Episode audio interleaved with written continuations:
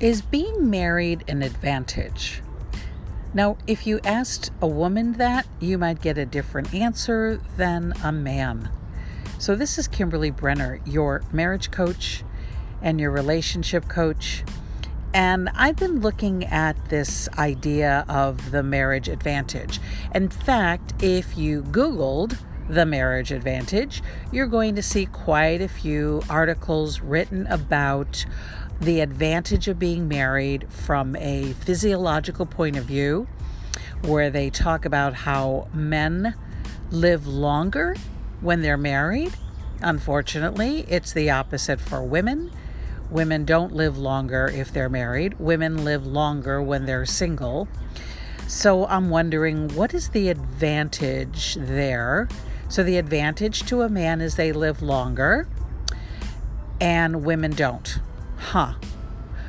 So is being single, women live longer and men don't. Something is off with that, don't you think? The other thing, when I Googled the marriage advantage, a lot of people talked about it from a financial point of view. Now, this was something that really disturbed me, that divorce creates more poverty in families than any other situation. And that makes perfect sense when you think about the cost of divorce. So let's say a couple isn't doing well together and they start talking about divorce and they convince themselves divorce is their only option. Well, first of all, the cost of divorce, you can't do it on the cheap. You really need to do it legally and professionally. And it could cost anywhere from two thousand dollars to twenty thousand dollars, depending on how many assets you have and how you want to split it.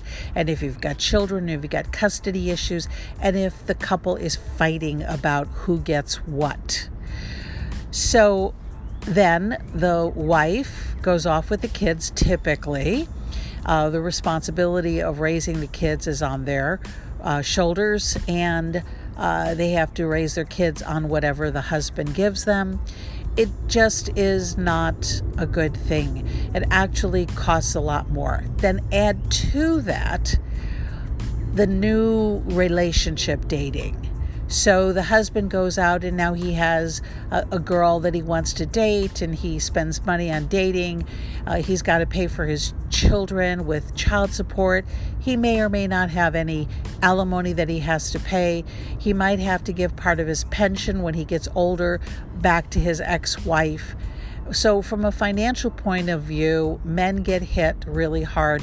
And if they want to have a second family, then now they're paying for two families, the one that they left and then the new one that they're creating.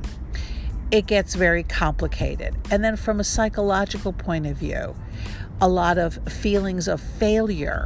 So there is very little advantage to the divorce.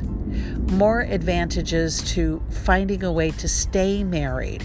Now, I support divorce as much as I support marriage, but under different circumstances. I do believe that anybody can create a sustainable marriage if they're willing to and want to.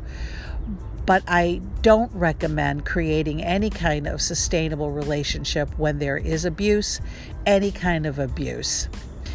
Everything else can is figure outable. So remember that. So I teach the communication course for couples, and I've taken couples from where they hate each other, they they have a lot of misunderstanding, they're poking at each other, there's a lot of resentments, and if they're willing, this is the key, they have to want to. And they clear out the resentments, they find who they're married to again, they find themselves again, they make new agreements, they talk about their expectations, they resolve and repair, and they rebuild. And they have their relationship back, they have their marriage back, and they fall in love again. Listen, if you're going to leave your marriage, you're going to go out there and fall in love again. You might as well do it with the person you're married to. The key is you have to know how to forgive. You have to know how to let go. If you can't do that, then the the best thing to do is to say, I can't do this, I can't forget, I can't forgive, and end the marriage and deal with the disadvantages of being divorced.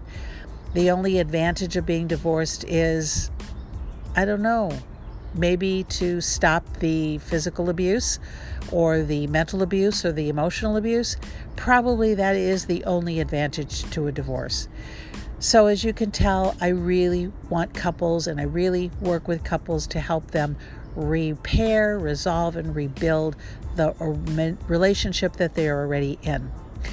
So you figure out, go Google the marriage advantage, and you figure out pros and cons to marriage and divorce before you make that decision. Really explore it. So you're listening to Real Marriage Conversations. This is Kimberly Brenner sending you, wishing you all the love in the world, and sending you love. And remember, be love. Bye.